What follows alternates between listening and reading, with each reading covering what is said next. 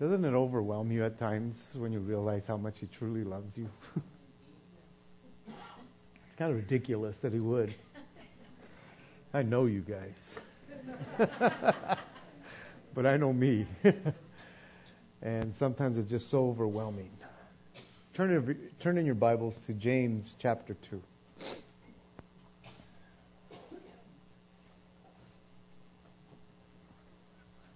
We spent quite a bit of time in James 1. I did that on purpose somewhat. it wasn't totally on purpose in that there's so much to cover in James 1. But I did it on purpose because it, I, I just wanted you to get a feel for this book. I want you to, to grasp the severity of this book, the importance of this book, but at the same time, I wanted you to get to know James, the man, the one that wrote this book. To, to, to, to kind of, again, some of you guys have preconceived ideas about James, and uh, they, they might be true. But when you really get to know his heart, as you learn this book, you see that he's a man of love. He truly is. Oftentimes we're afraid of James. Some of you guys are like, ah, oh, that's my favorite book because it just tells it like it is. And true that, he does. He tells it like it is. But man, there is so much love throughout that this whole book. And I wanted you to get a feel for that. But as we move on to the next chapter, it's quite possible that we will pick up the pace somewhat in as we continue on in this book. I can't guarantee you that that we will like cover more, but today we're going to cover more. At least I did in first service. But I truly want to give each portion of scripture that we are to cover, I want to give it due diligence. I, I don't want to skim over certain things. I want to, I want to be able to go deep if that's where it's taking us, to go deep.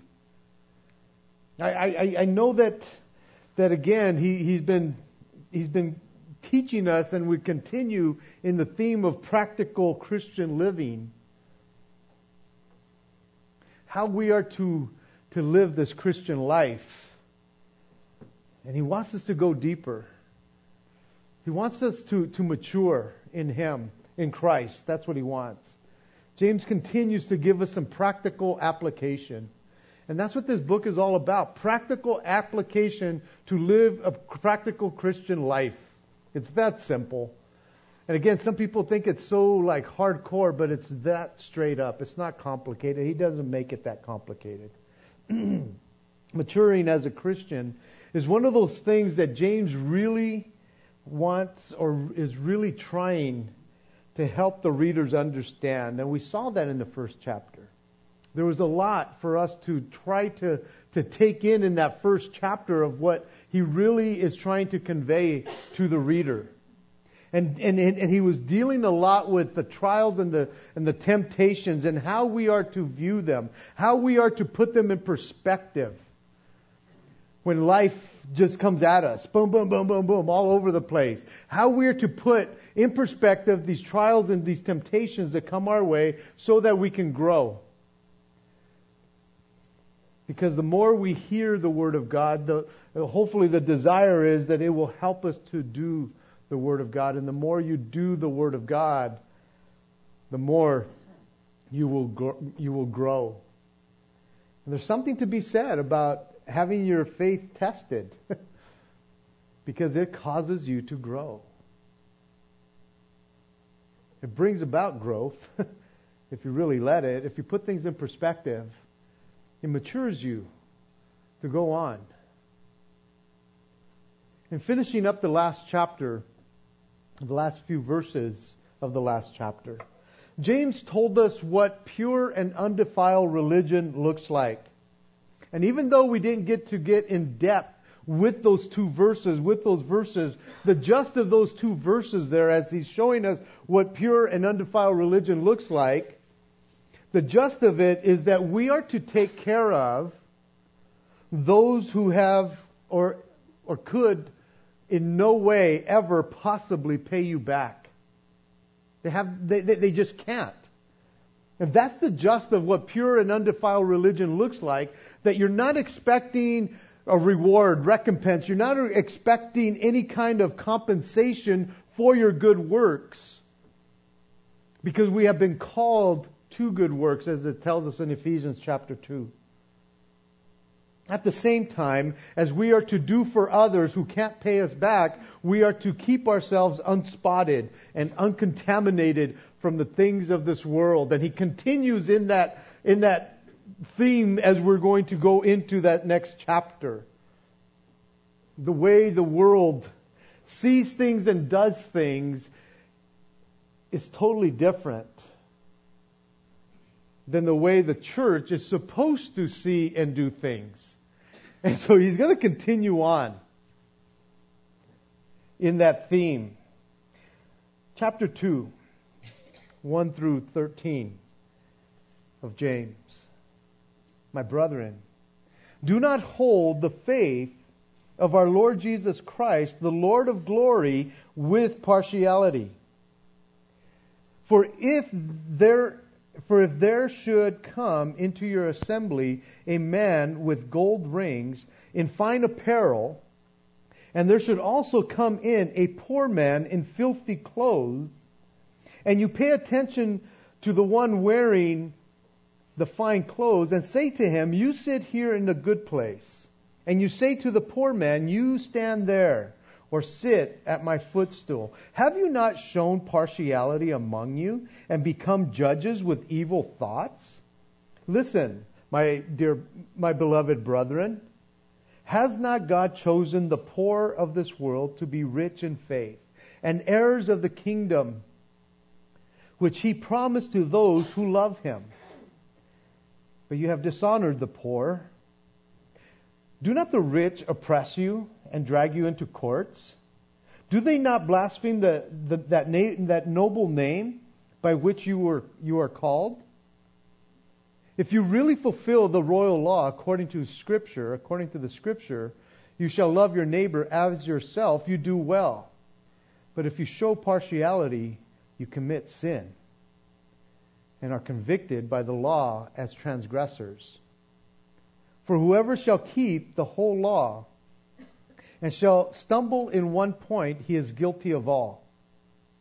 For he who said, Do not commit adultery, also said, Do not murder. Now, if you do not commit adultery, but you murder, but you do murder, you have become a transgressor of the law. So speak, and so do, as those who will be judged by the law of liberty. For judgment is without mercy to the one who has shown no mercy. Mercy triumphs over judgment. Are you ready for this? that evil laugh. it's a hard portion of Scripture, believe you me. I've had to study this whole thing for this past week. I've been dealing with this issue this whole week, it seems like, knowing that I would be teaching it.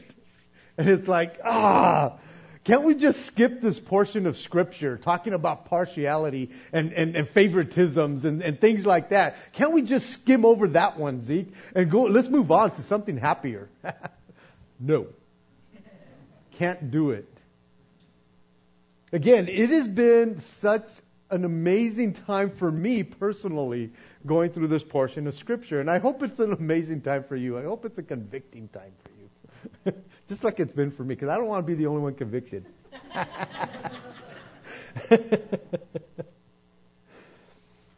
but understand as he starts this portion of Scripture that he says, My brethren, you, you gotta, again, keep in mind that, that, that James is still addressing those who are saved. Again, as we just read, he is talking to those who are saved.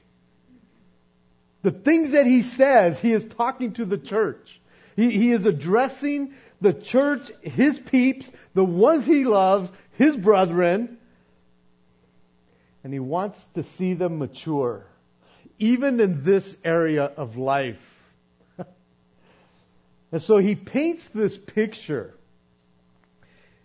as he kind of lures them in. He paints this picture of something that should never, ever happen within the church. Showing partiality, showing favoritism, having a bias. And is it possible that he is spelling this out, having to deal with this because he had heard that that had been going on in and among them? Is it possible that's why he's having to address this because he heard it was happening or still happening in the places that people were at, that believers were at, and he's having to deal with it head on. He's having to confront it. And again, some people would rather just skip a situation like this, a subject like this, and say, God, we don't want to deal with it. But it is, it is important, it was important enough to put into scripture, and as we go chapter by chapter, verse by verse, we cover these kinds of issues. If partiality or favoritism happens outside the church, that's one thing. It's almost like it's supposed to happen outside the church. That's the way the world functions. They, they show favoritism over people all the time. It looks bad enough when we see it outside the church. But to have it in the church, it just seems so out of place. It should seem so out of place to have favoritism inside the church. there should be no place for it, ever. Not within the church. If it's, if it's going on outside the church, it should not be happening like that inside the church. And as we're reading here, again, looking at the language, the, the tone in which he is sharing this, he is not trying to spare people's feelings here. He is not trying to understand the people that he's writing to going, well, I just, I guess I kind of understand what you feel, how you feel. Yeah, I guess there's times that, yeah, you have to show partiality and you have to like show favoritism, have a but. No, he's not like trying to relate to them in that way. What he's saying bluntly is, it is not acceptable. Point. Punto. It is not acceptable in the church for anyone to show partiality. There is no way that you can justify partiality in the church. And so James is not trying to, to like, well, geez, you know, trying to make light of it. No, he is going to hit it straight on. But understand something. At the same time, that as we're looking at this, that James had to deal with this subject himself firsthand. James was a good Jewish boy. he came from a Jewish family, a Jewish nation. And the Jews love to show partiality. They make no bones about it. You are either a Jew or you're not. Plain and simple. You are a Gentile, you're like maybe, nah, you're probably below a dog if you're a Gentile. So you're either a Jew or you're a Gentile. That's it. So he understands about partiality. When, before he became a believer, having to deal with it. After he became a believer, still having to deal with it. Living in Jerusalem now, being the head of the church in Jerusalem, he is still dealing with partiality. If you go to Acts, in, in, as you see, Peter goes out and he goes to some some Gentiles and they get saved and it comes back to the church and they're having to deal with like, Peter, are you serious? You went into a Gentile's house and then you ate with them? Man, they're having to deal with that. That was like a no-no. That's showing partiality, isn't it? And, and, then a little later, when Paul's on the scene and he's going out there, and Jew and Gentile is getting saved, he is still having to deal with it as it comes back to the church. Being the head of the church, he is still having to deal with partiality. So he was no stranger to this. It was part of his culture. Being a Jew meant that you were partial to, to the Jewish people. And everybody else you looked down on. I think that because he has had to deal with this in his own life, he saw the effects that being partial brings as God was growing him up, as God was maturing him in this area of life. he could be straight up and talk about the situation, understanding I know how easy it is. I know how easy it is to, to cast judgment on people by the outward appearance. Oh, he, he, he, he's had to live that in his life. And so he could be straight up. He could, he could talk about this. And so on the subject of partiality, uh, uh, bias, prejudice, James says with authority in the verse, in the first verse, and, and I'll read it to you out of the Amplified. After he says, my brethren, he says, do not attempt to hold and practice the faith of our Lord Jesus Christ, the Lord of glory, together with snobbery. That's the way it says it in there. Do not be a snob because you're a Christian and judging and showing partiality to other people. Now, some of you would be, let's just use the word partiality. We don't use that one that often. It sounds cleaner than being a snob. No, you snob. don't be a snob about that either. Trying to clean it up trying to make it sound a little better. He just kind of like gets to the point in this subject. He stays on point in regards to pure and undefiled religion, what it looks like and what it doesn't look like. He's staying on point and saying we cannot be snobs of who we judge because of what we have and what they don't have, or what they look like and what we look like. The church should be the one place, the only place, and not just the church here as a building, the church in general throughout the world. The church should be the one place where everyone should feel equal. No one's better than anybody else.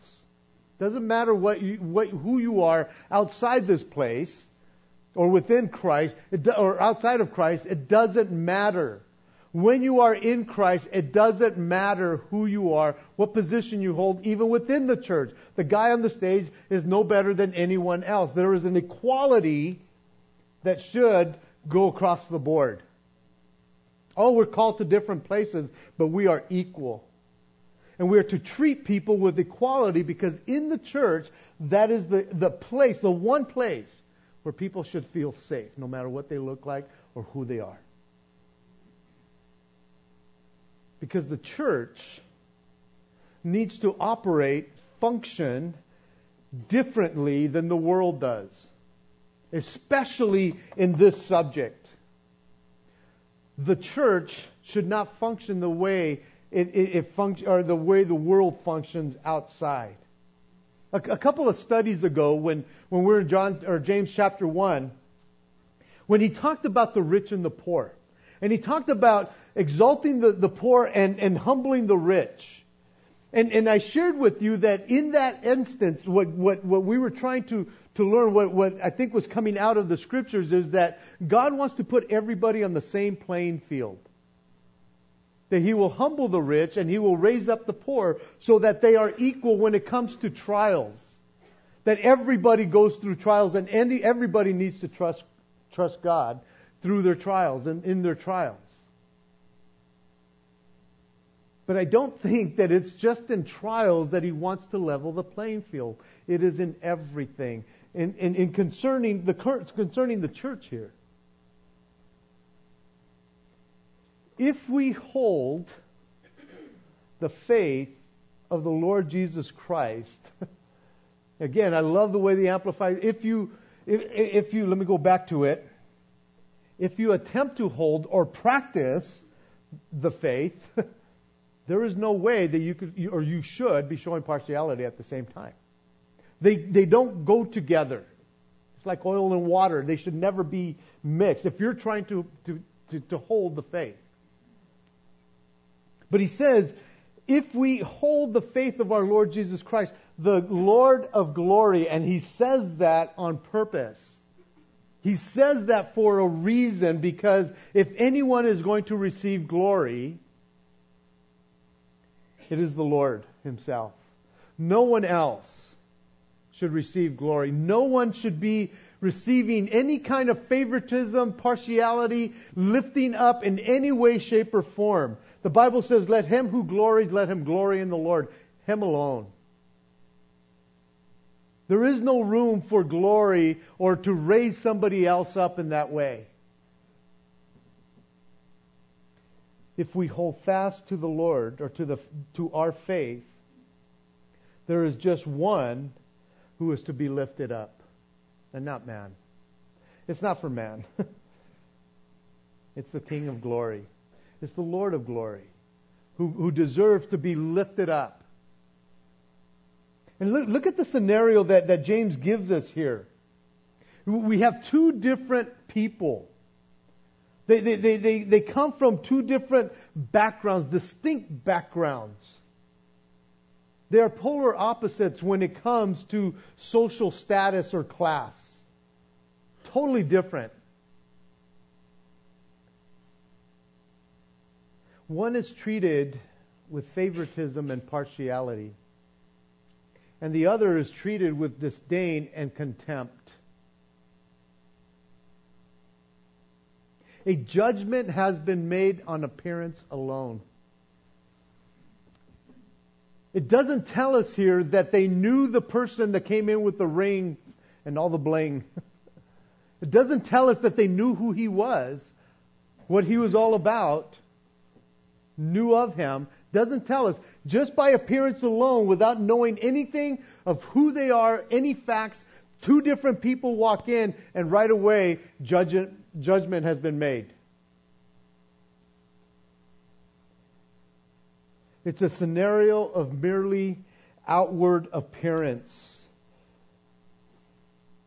And it is quite possible that both of these men, in this hypothetical that he's giving, it is quite possible that both, both of these men were used to being treated by the world this way. The guy that shows off what he has is used to being shown partiality out there. And the guy who comes in with filthy rags is always treated with disdain. The world. They're used to that. Because everywhere they went, they were being lifted up or put down because of their appearance. And what if, you know, what if maybe, just maybe, both, both of these men thought, you know, when we walk into that assembly, when we walk into that church, they're not going to do that to us. they're not going to treat us any different.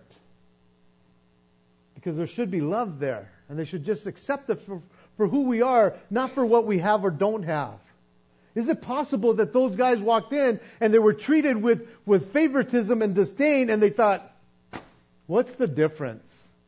What's the difference between what the world does and what they do to us when we walk in? They treat us the same. They do the same thing. There is no difference whatsoever between how the world operates and how the church operates.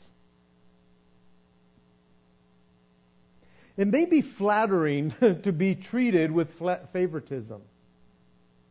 And it hurts to be treated with disdain, doesn't it? But put yourself in that scenario.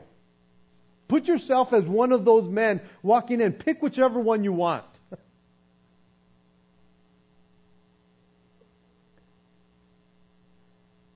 Would you want to be treated with that kind of treatment? And some of you would, be going like, yeah, I kind of like being favored. I want to be treated with favoritism, partiality. It's like, really, you would? You, you, you'd like for people to just like you because of your status?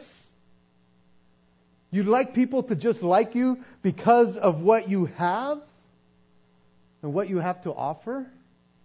How would you ever know if they really truly liked you? or they just liked what they could get off of you. That's why they're treating you with favoritism. That's why, because you came in and you looked a certain way and they're going, hmm.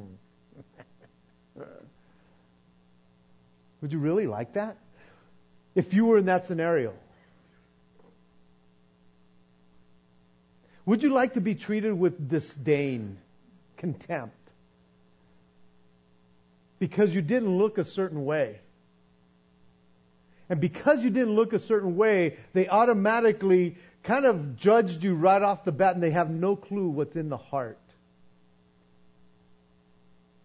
And others, because they, they knew the way you looked, that they could not gain anything from you, and they never even gave you a chance. Ever. if truth be told, nobody wants to be judged. Not by our outward appearances. None of us do. I don't think. so why should we, as Christians, do that to anybody else? Silence. No. it's like. so, so getting back to what James is saying, he says, Have you not shown partiality in verse 4? Have you not done that among yourself? Guys, it's so easy to do, isn't it? I don't care what class you're in. I don't care where you're at. We have all been guilty of this at one time or another. He says, Haven't you shown partiality by, by doing that? I, again, I like the way the Amplified puts it. He says, Are you not discriminate, discrim, discriminating among your own and become critics and judges with wrong motives. Whoa. Listen to, the, to what James says about those who might be shown partiality. In verses 5 through 7, it says, Listen, my beloved brethren, has God not chosen the poor in this world to be rich in faith and heirs of the kingdom which he promised to those who love him? But you have dishonored the poor. Do not the rich oppress you and drag you into courts? Do they not blaspheme and that noble name by which you are called? Again, he's, he's kind of talking about those who are out there, the rich. He's not talking about the rich in the church. He's talking about those who might come into the assembly that, that sometimes it's like, ooh, I know who that is. Oh, he's an uppity upper kind of guy wait a minute, aren't those the same kind of people who, who would be looking down on the poor? And, he, and, he, and he, again, as he's talking about this, aren't those, you know, he, it's almost like he's pleading with them when he, he calls them beloved brethren, showing them why it is wrong to show preferential treatment to the rich as they enter the assembly. And, and, he, and he does that as he, he, he does that by presenting uh, a series of questions to them that he knew that they knew the answers to. Because they had already seen it played out. Just as we've seen it played out in this day and age. Because you see, things really haven't changed all that much. The truth of the matter is, those who don't know Christ that are rich in that sense still trust in their riches like they've always done. If you'd like, turn over to, to 1 Corinthians chapter 1, or just jot it down. 1 Corinthians chapter 1, beginning in verse 26. Some of you guys are familiar with this portion of Scripture. To the end of the chapter there, verse 26, he says, But you see my calling, brethren, or you see your calling, brethren that not many wise are called, or uh, not many wise according to the flesh, not many mighty, not many noble are called. But God has chosen the foolish things of the world to put to shame the wise. And God has chosen the weak things of the world to put to shame the things which are mighty. And the base things which the world uh, of the world and the things which are despised God has chosen and the things which are not, to bring to nothing the things that are, that no flesh should glory in his presence. But of them, but of, of him, you are in Christ Jesus, who became for us wisdom from God and the righteousness and sanctification and redemption, that as it is written, he who glories, let him glory in the Lord. This portion of Scripture here is not saying that only the poor can be saved. He's not saying that at all. Nor is he saying that a rich man can never be saved. That's not what it's saying here. It's just giving us the reality that oftentimes God chooses the base things, the things that don't amount to much, to raise them up. Because all too often the rich are doing what they're, they're doing, they're trusting in their riches. And all too often it's the rich who have no need to trust in a Savior. All too often, because they have the riches to trust in. They, they, they don't need anything else. To them, it's all about the here and now. It doesn't matter about the by and by. It's all about the here and now because I got it all. All too often, they are the ones that are looking down on those who need that hope of salvation because they have nothing. The rich man doesn't need that kind of hope because he has all he, he needs, oftentimes. This is what Jesus said about the rich man in Matthew 19, verses 23 and 24. Then Jesus said to his disciples, Assuredly I say to you, that it is hard for a rich man to enter into the kingdom of heaven. And again I say to you, it is easier for a camel to go through the eye of a needle than for a rich man to enter into the kingdom of God. It's not impossible for a rich man to be saved. That's not what Jesus is saying. With him, it is possible. It is possible with God for a camel to go through the eye of a needle. There is a possibility. I can't understand it. It's impossible for me. But for him, it is possible. It's, it is possible for some, but it's hard, he says. It's, it's hard for the rich man because he cannot serve two masters, eh, Jesus said in another portion of Scripture. He, he has to choose between the two. And oftentimes he goes for what he can touch and feel now. It feels better to him. But he has to choose between the two of who he will serve and who he will trust. More often than not, most of the time, most of the time when, when, when it, it is the, the rich man who comes against the gospel of Jesus Christ. It's those of influence who, who belittle and humiliate and, and dishonor the poor, the one who has nothing. Oh, look at you, you need a crutch. you can't be successful like me. Oftentimes, it's those same people who blaspheme and, and slander that noble name, as James puts it, the name of Jesus.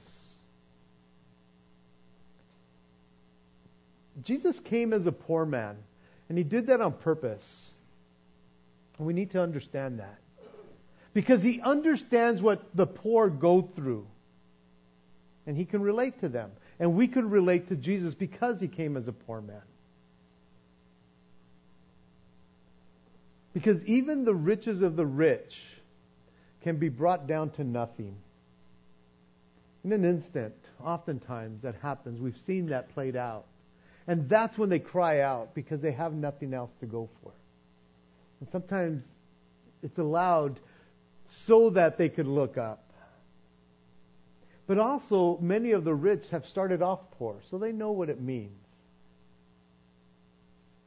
And so even the rich can relate to Jesus because they could be as poor as anybody else. But if Jesus would have come as a rich man, not too many people in the world throughout the ages would have been able to associate with him or relate to him. Because most in the world throughout the ages have never been able to reach that 1% of the 1%. It, it, it, throughout the ages, it's just never been like that. But he came as a poor man so he can identify with the poor. Again, it's not impossible for the rich man to be saved, but they trust in their riches oftentimes. Verses 8 and 9 says, If you really fulfill the royal law, according to the scripture, you shall love your neighbor as yourself, you do well. But if you show partiality, you commit sin and are convicted by the law as a transgressor. The royal law is associated with the law of liberty that we looked at a couple weeks ago, which is the law of Christ, which translates into love. That's what the law, the royal law is. Love. He, he shares that there. If you love your neighbor, you shall love your neighbor as yourself. That's the royal law. It boils down to love. This is what Jesus said eh, in another portion of Matthew, chapter 22, 35 to, to 40. It says, Then one of them, a lawyer, asked him a question, testing him, and saying, Teacher, which is the great commandment in the law? And Jesus said to him, You shall love the Lord your God with all your heart, with all your soul, and with all your mind. This is the first and great commandment, and the second is like it. You shall love your neighbor as yourself.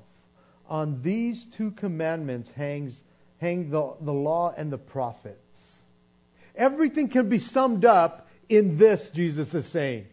Everything you've ever heard about, everything you've known about can be summed up in loving God and loving others. That is the royal law. If you love your neighbor as yourself, it tells us you will do well. It will go well with you if you love your neighbor as yourself. Because the royal law was decreed by the King of Kings himself. The royal law is fit for a king, and it is considered the king of laws. You want to be treated with respect, dignity, and love? I think all of us do, don't we? I think we all want to be treated with dignity or with respect, dignity, and love. I don't care who you are, rich or poor. you want to be treated with respect, dignity, and love. You could have had the worst of, of, of, of lives, or you could have been raised with the, the silver spoon in your mouth.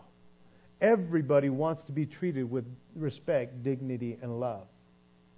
So if we want to be treated with respect, dignity, and love, shouldn't we be wanting to treat others that way? Shouldn't we want to treat others as we want them to treat us? Isn't that like the golden rule or something like that in the Sermon on the Mount? it, boils down to this love is right, and favoritism is sin. Love is right every time. Every time. Favoritism is wrong or sin every time. There's no room to wiggle here. It's love or favoritism. If you show love, it is right. If you show favoritism, it says here, you commit sin.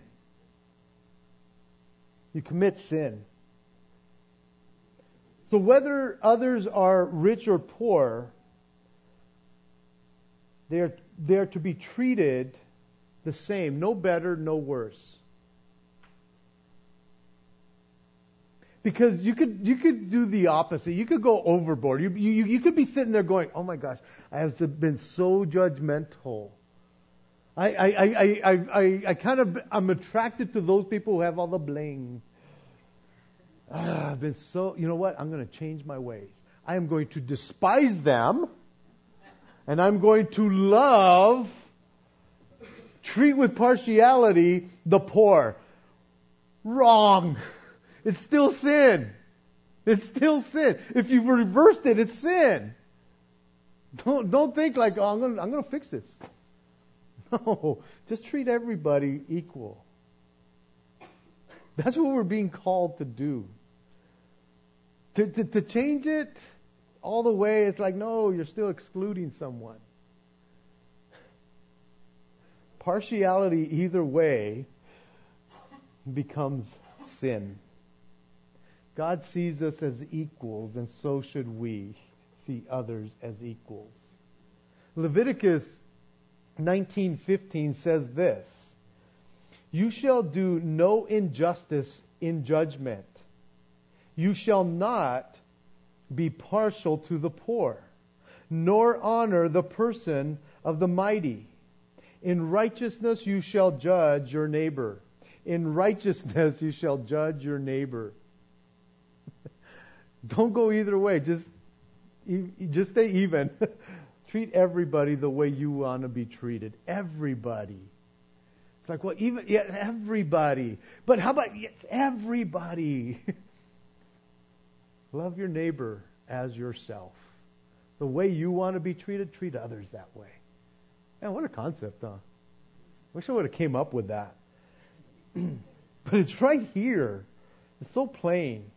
Verses 10 through 11, or 10 through 13. It says, For whatever or whoever shall keep the whole law and yet stumble in one point, he is guilty of all. And he who said, Do not commit adultery, also said, Do not murder. Now, if you do not commit adultery, but you do murder, you have become a transgressor of the law. So speak and so do as those who will be judged by the law of liberty. For judgment is without mercy to the one who has shown no mercy. Mercy triumphs over judgment. The law that is mentioned here in, in verse 10 is talking about the law of Moses. Understand that the law of Moses that we learned about in the book of Hebrews is not the royal law. The law of liberty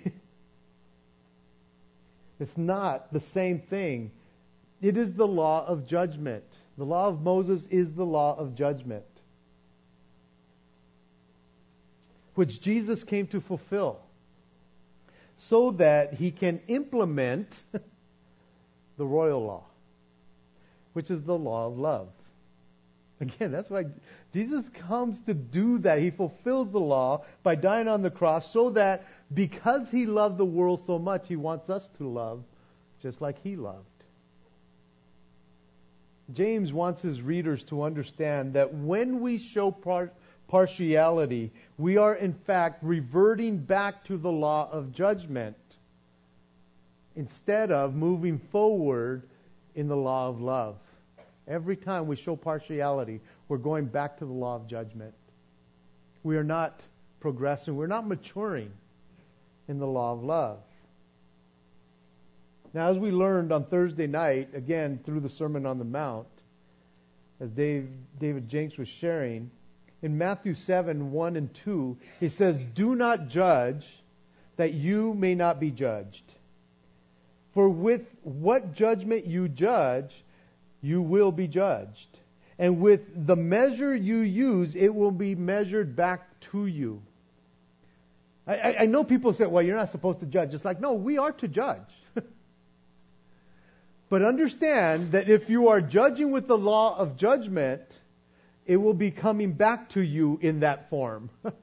but if you are judging with the law of judge, without partiality, being just, it will come back to you in that same measure. We are to judge in that way. the law of, of Moses carries no mercy. It carries no mercy. It only brought about judgment. And even though someone might say, well, I haven't committed adultery, I haven't murdered anyone, I'm not as bad as those guys.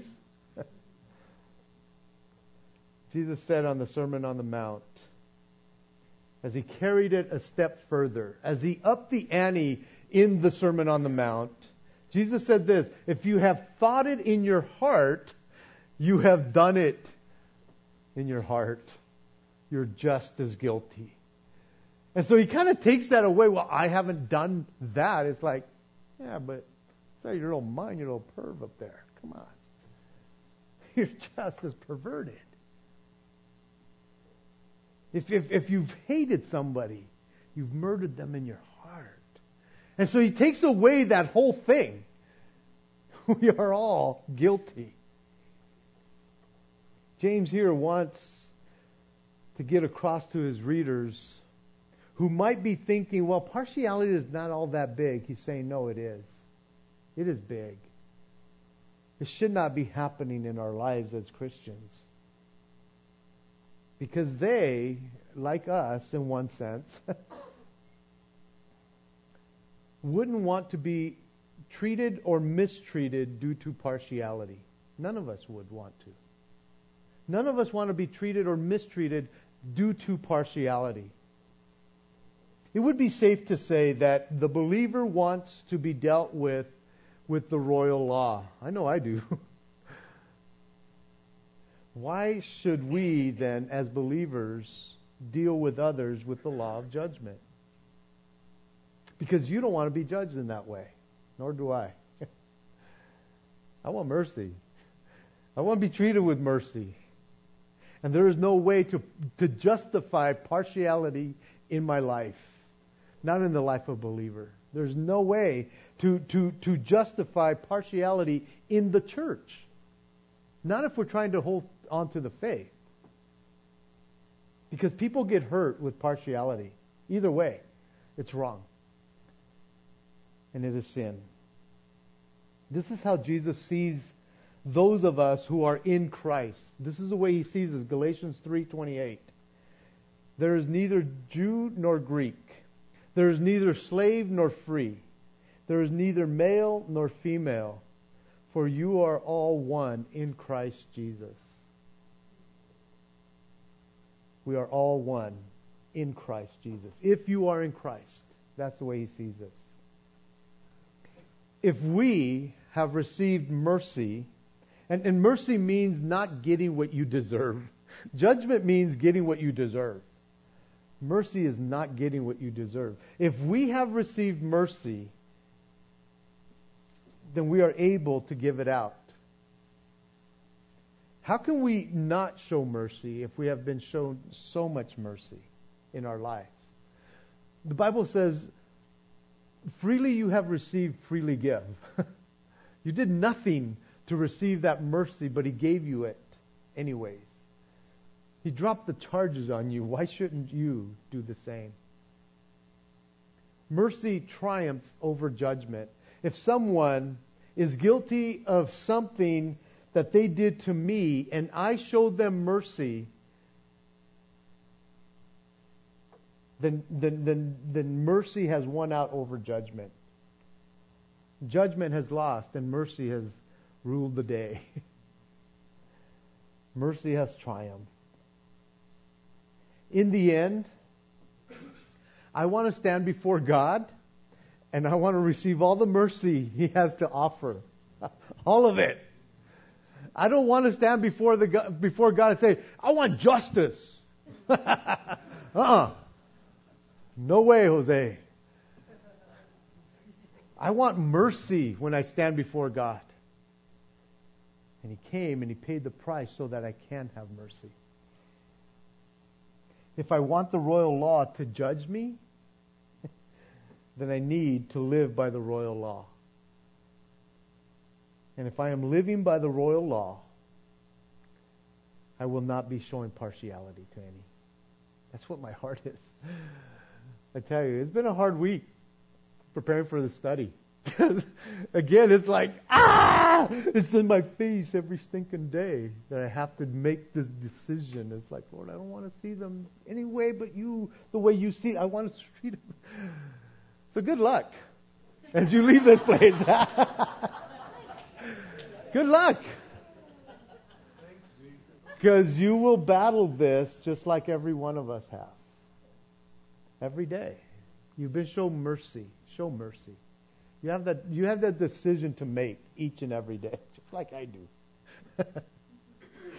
Let's stand as we pray, because you need prayer, I need prayer. Amen. Father in heaven, thank you so much, Lord. Thank you so much for just your goodness and your grace, Lord. Thank you for your word that is so straight up. It just like, bam, it's there for us. and it's convicting because every one of us has failed in this, Lord. We have all failed. And each one of us, I know, especially if we're saved, each one of us wants to be dealt with with the law of mercy and with the law, the royal law, the law of love. We don't want to face judgment, Lord. We understand what that means. And so, Lord, I pray for strength. I pray for my brothers and sisters. I pray that you would give them wisdom and understanding, Lord God, of when they're failing in being partial. That you convict their hearts that they are sinning and transgressing. Bring them to a place of repentance and correction. Help them, I pray, each and every moment, as it will be difficult. I ask, God, that you give them wisdom and strength. Lord, I praise you, Lord, for your kindness that you have shown towards us because of your Son. Lord, I pray that you would deal with us, Lord, as we repent of partiality. If we have to get anything straight with anybody else, Lord, that we might walk in that royal law that you've called us to walk in. Because that's what we want to receive. Help us to give that out, I pray. Father, I do pray for even the, the prayer teams that are up here. As those who might come up, Lord God, asking for prayer because they've been guilty.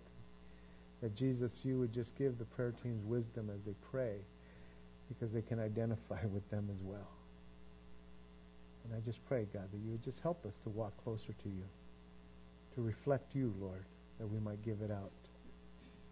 I thank you and I praise you, Lord for what you're going to do in the lives of my brothers and sisters. We ask this in Jesus' name. Amen.